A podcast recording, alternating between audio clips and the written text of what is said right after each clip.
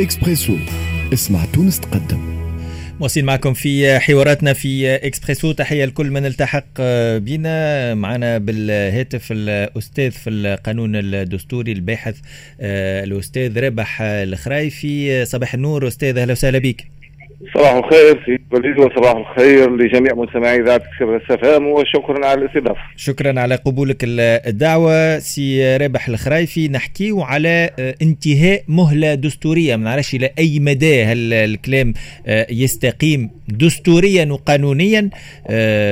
نحكيو على قرارات 25 آه، جويليا اليوم إحنا تقريبا قبل أسبوع من نهاية ما سمي بالمهلة الدستورية. قراءتك بالنسبة بالنسبة المهلة وشنو اللي من المفروض يصير في هال الأيام القادمة قبل 25 أوت أولا المهلة الدستورية التي يقع الحديث عنها الآن صحفيا وسياسيا آه، لا يمكن تقييدها بالزمن م. أي أنها لا يمكن حصرها في 30 يوم لأنه نص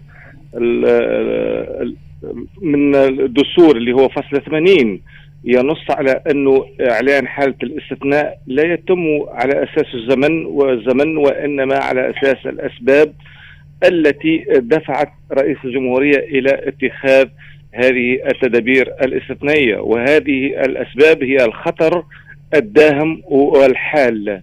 الخطر الداهم والحال الذي يهدد كيان الوطن وسلامته ووحدته.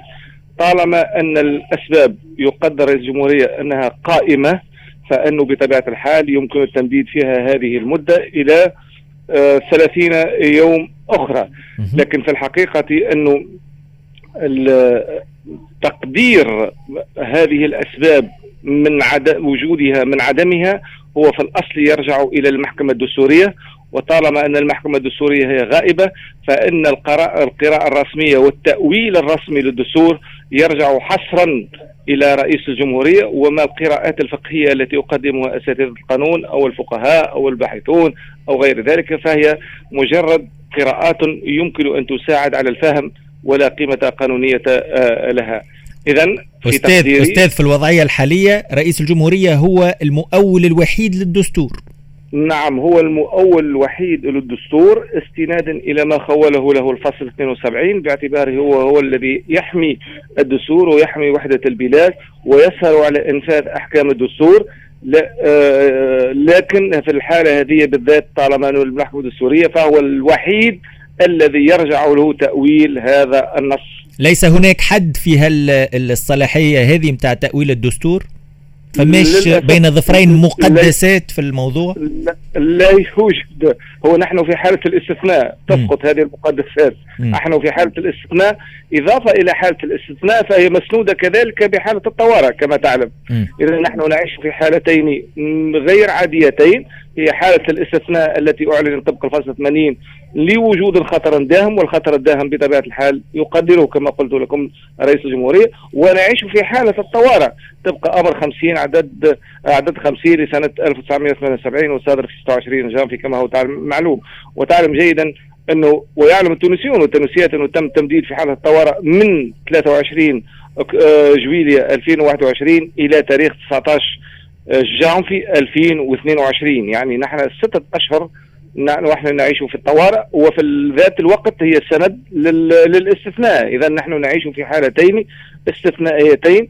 يعلق فيها السير العادي للأحكام التي تسير بها الدولة في الأيام العادية والحياة العادية. طيب أستاذ ربح آه، خرايفي آه، نحب ناخذ رأيك كذلك فيما يخص الآجال آه، بخصوص مؤسسات الدولة. ما يخفيكش اللي نهار 25 جويليا تم تجميد مؤسسة البرلمان وتم إقالة رئيس الحكومة وإقالة الحكومة آه، وتعيين آه، بعض الوزراء بالنيابة.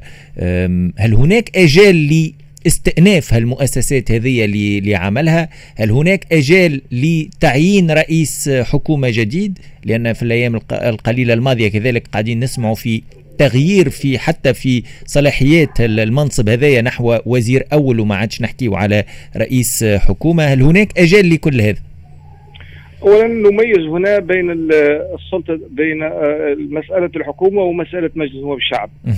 آه، مجلس نواب الشعب الآن هو في عطلة آه، برلمانية، العطلة البرلمانية كما هو نص عليها الفصل 57 من الدستور تمتد من موفى شهر جويليا إلى بداية شهر أكتوبر. اذا ليس هناك مشكلة. الآن هنا هناك عطلة قضائية. لكن المشكل بالنسبة لمجلس عطلة برلمانية. عطلة برلمانية. آه عطلة برلمانية عفوا. آه آه ستطرح آه إذا كان وصلنا إلى شهر أكتوبر وما فماش برلمان هناك آه مشكل فيما يخص قانون المالية. لأنه كما تعلم قانون المالية يقع إيداعه آه، في 15 أكتوبر. 15 أكتوبر وينبغي نقاشه والتصويت عليه قبل موفى 31 ديسمبر إذا كان ما فماش قانون ماليه وكما تعلم ان رئيس الجمهورية والذي يدخل قانون الماليه بمقتضى أمر رئاسي على أقساط. يعني كل ثلاث شهور ويهم مصاريف الدولة فقط وليس آآ آآ وليس مصاريف التنمية. اذا هذا مسألة أخرى ينبغي الانتباه إليها من الآن. بالنسبة للسلطة التنفيذية. ربي, ربي أستاذ في نقطة قانون المالية حبيت تدقيق. آه، آه، آه، في غياب البرلمان نقعدون كما ذكرت توا كل ثلاثة أشهر يتم المصادقة من طرف رئيس الجمهورية على نفقات الدولة فقط. فقط نعم.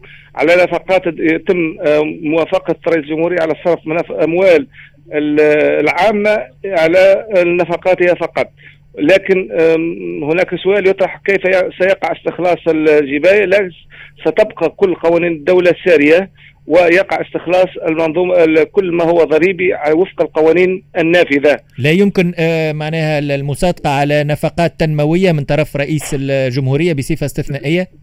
لا لا يمكنه لا يمكنه حسب المنض... حسب القوانين المليئة. اللهم إذا كان هو سيغير المنظومة برمتها ويتجاوز وهذا قد قد آه، ممكن قانونيا لكن قد يدخلنا في متاهات أخرى يمكن تكون ذات تأثير سلبي على تصنيف الدولة وعلى القروض التي سنمنحها. آه، يمنحون إياها. بالنسبة نعم. فيما يخص فيما يخص الجانب المتعلق بتعيين آه، رئيس رئيس أو حكومة أو وزير أول. اولا لأنه كما ذكرت أنت الآن وميزت بين المؤسستين مؤسسة الوزير الأول ومؤسسة الحكومة. نحن الآن بصدد الانتقال واقعيا وليس واقعيا وقانونيا من من مفهوم الحكومة إلى مفهوم الوزراء الوزراء والوزير الأول المساعدون لرئيس الجمهورية والمنفذون لسياسته. اذا هذه نصبح لنا حتى من حيث السياسة لم نعد نتحدث على سياسة حكومية وإنما نتحدث على سياسة رئيس الجمهورية ينفذها آه، آه، مسيرون ووزراء الآن عندنا مسيرون. ووزراء عندنا عندنا صفتين عندنا مسير ومكلف بتسيير وزارة وعندنا بصفة الوزير عندنا التصنيفين أو التسميتين. لكن هو من المفيد قانونا ومفيد سياسيا أن آه، آه، تتوضح هذه المسألة ويكلف رئيس وزراء وهذا رئيس الوزراء سوف لن يؤدي اليمين كما هو معهود أمام مجلس نواب الشعب وإنما سيؤدي اليمين أمام رئيس الجمهورية ولرئيس آه، الجمهورية أن يعزله متى شاء. بطبيعة الحال تطلع ترجع الصلاحيات كلها إلى رئيس الجمهوريه لكن في في تقديري هذا آه، المسألة تحتاج مراجعة باب السلطة التنفيذية والسلطة التشريعية المنصوص عليهم في الدستور. لأنه آه، لا يمكن بطبيعة الحال تسيير هذه أو تنظيم هذه تنظيم النظام السياسي والإداري لأن هناك آثارا سياسية وآثارا آه، إدارية على هذا التصور الجديد. سوف يكون في تقديري في إما أن يكون في شكل تنظيم صورة مؤقت وممكن أن يكون فيه الحفاظ على باب السلطة التنفيذية آه، باب السلطة التش... الحريات العامة التي أقرها آه، دستور 2014 لأنه الحريات التي أقرها هي حريات مهمة وأساسية لا يمكن التراجع عنها ومسألة حرية القضاء آه، استقلال القضاء وحرية القضاة واستقلالهم كذلك لا يمكن التفريط فيها والرجوع إلى الوراء لأن يعني الدستور 59 لم يضمن هذه هذا الاستقلال للقاضي والقضاة. وباب المحكمة الدستورية. يمكن أن نتخلى على مفهوم المحكمة الدستورية ونعود إلى نظام المجلس الدستوري. وكذلك باب السلطة المحلية وهي من الأبواب المهمة لأنه باب السلطة المحلية. تجاوزنا للمفاهيم القديمة هي اللامحورية والمركزة السلطة في يد آه، المركز اللي هي عادة تكون الإدارة المركزية في تونس العاصمة أما الباب المتعلق بالسلطة التنفيذية فأنه سيقع في تقديري سيقع توحيدها وتكون بيد رئيس الجمهورية. بصلاحيات واسعة وقوية في ذات الوقت ينبغي أن يكون هناك مجلس نواب الشعب يصله النواب الأكفاء والنزهاء والجديون والمؤسسة النياب تتمكن من آليات دستورية يمكن أن تراقب وتكبح رئيس الجمهورية إذا حاد أو مال إلى الاستبداد. كل هل, هل كنت تحكي فيه أستاذ ربح خرايفي هل من الممكن يصير آه، بصفة آلية وإلا يجب المرور باستفتاء أو بانتخابات مبكرة؟ كيفاش يصير هذا الكل؟ تقريبا أنت سألتني سؤال تقني وهو مهم جدا لأنه تقريبا هذا هو الذي يهم التونسيين والتونسيات وبعض السياسيين. اولا لنتفق اولا إنه نحن الآن نعيش في فترة الاستثناء. وفي الفترة الاستثناء تحتاج مفاهيم وآليات وتفكير وألفاظ استثنائية في حد ذاتها.